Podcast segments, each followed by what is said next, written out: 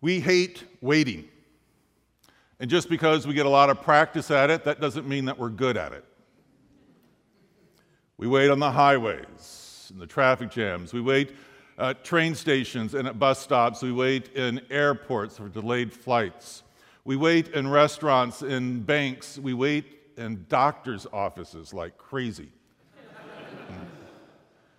we wait upon bureaucracies and upon bureaucracies and upon bureaucracies. We wait for slow internet service. and it all drives us just a little bit crazy, leaves us cranky. I have this reoccurring nightmare that I'm in hell, but it's actually the checkout line in the grocery store. And for eternity, I just keep moving to a different checkout line only to discover I just picked a slower one.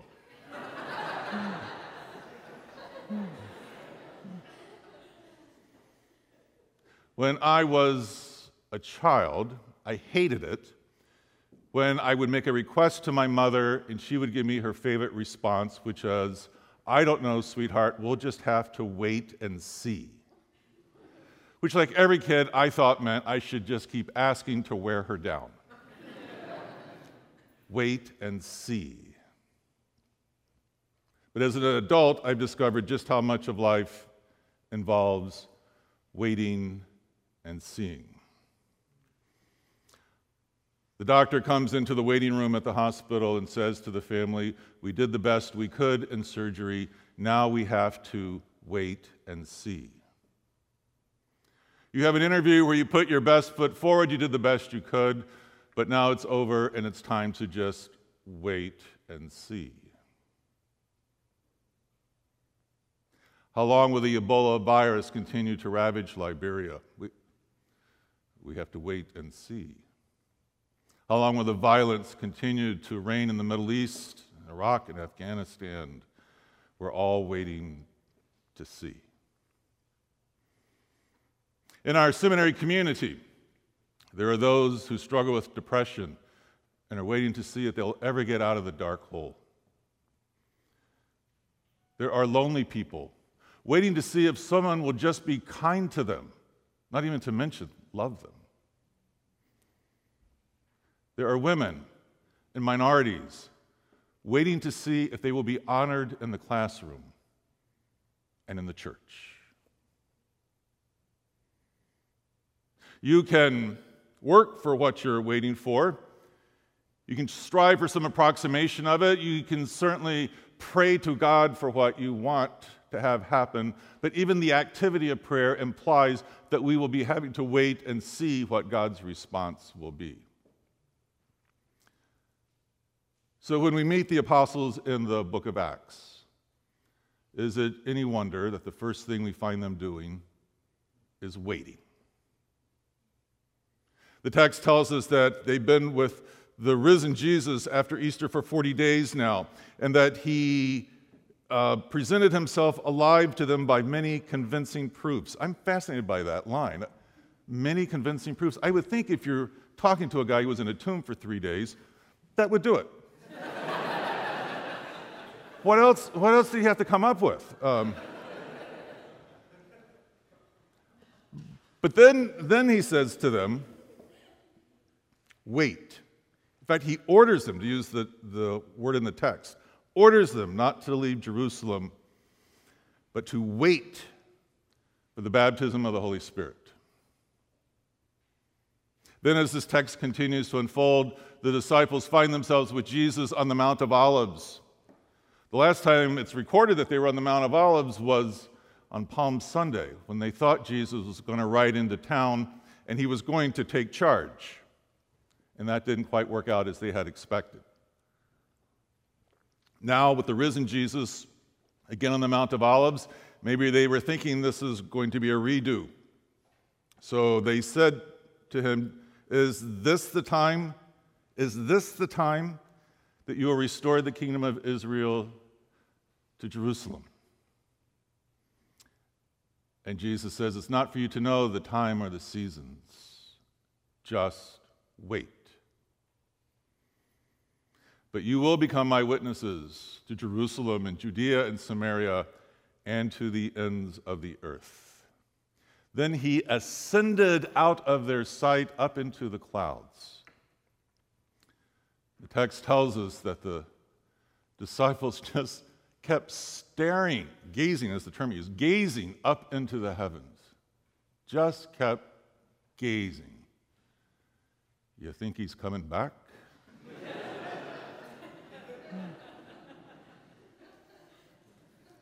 If you know anything about raising dogs, you know that someone in the family has to be the alpha. This is the person who trains the dog, the person who the dog is most loyal. In our home, that person is my wife, Dawn. She's the alpha. I can't tell you how many times I've sat in our kitchen and the dog is there, and Dawn has had to leave, and she goes out the kitchen door to run an errand. The dog will immediately go to the door and just sit and stare at it. Six inches from the door. He's just staring at the door the whole time she's gone. And then sometimes he looks over his shoulder at me as if to say, Surely she didn't mean to leave us in charge. we, we could get in a lot of trouble. Well, this is my hermeneutical lens for interpreting the first chapter of Acts.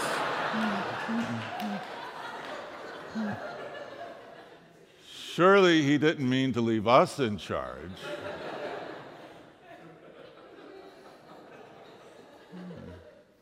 When we get to the second chapter of Acts in a couple of weeks, it'll become clear that no, we're not left in charge. That's the good news, isn't it?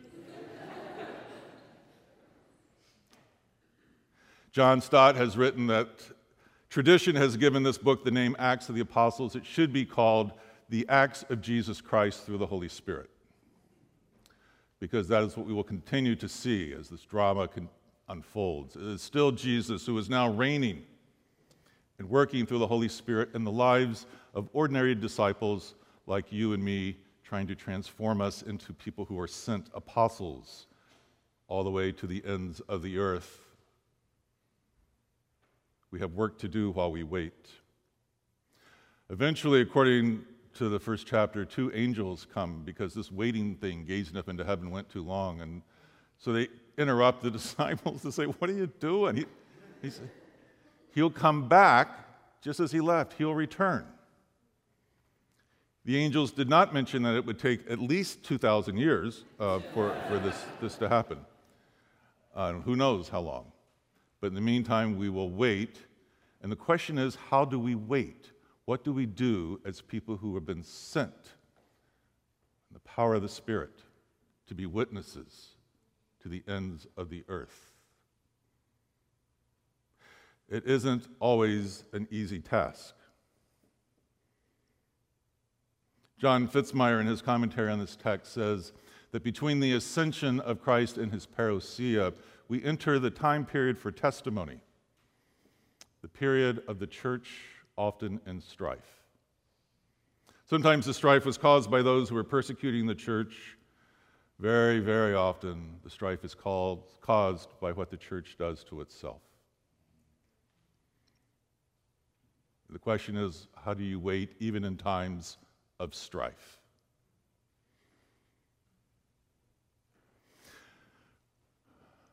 Ernest Hemingway was wounded in the First World War. They pulled 237 pieces of shrapnel out of his body. He then entered a long, long period of convalescence on a hospital ward, surrounded by other patients. He was struck by how different men on his ward waited. Some he found used the period of waiting to become stronger. They developed a sense of gravitas about them. Others, through the long days of waiting, appeared to be shallow and without mission. This, I think, influenced his fundamental plot line that he used in many of his novels, putting his characters in a position where all they could do was wait. Wait for a battle that was about to occur in combat, or to wait for the running of the bulls that were about to charge at them, or an old man waiting adrift at sea. Hemingway's fundamental thesis is the waiting does not break you, it reveals you.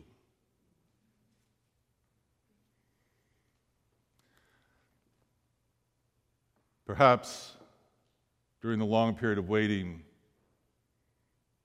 God is also waiting to see.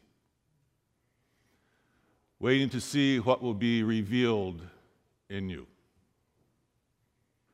and in the church and in its missions to the ends of the earth. In the name of the Father, Son, and Holy Spirit.